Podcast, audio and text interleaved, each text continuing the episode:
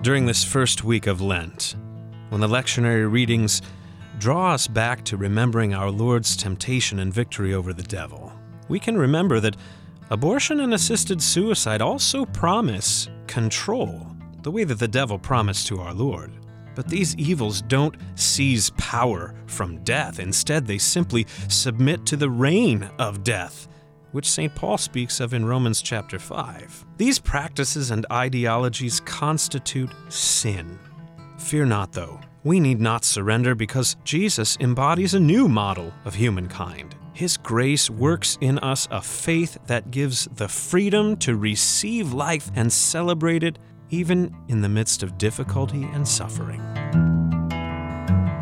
This has been a Life Moment. Visit Lutheransforlife.org to learn more.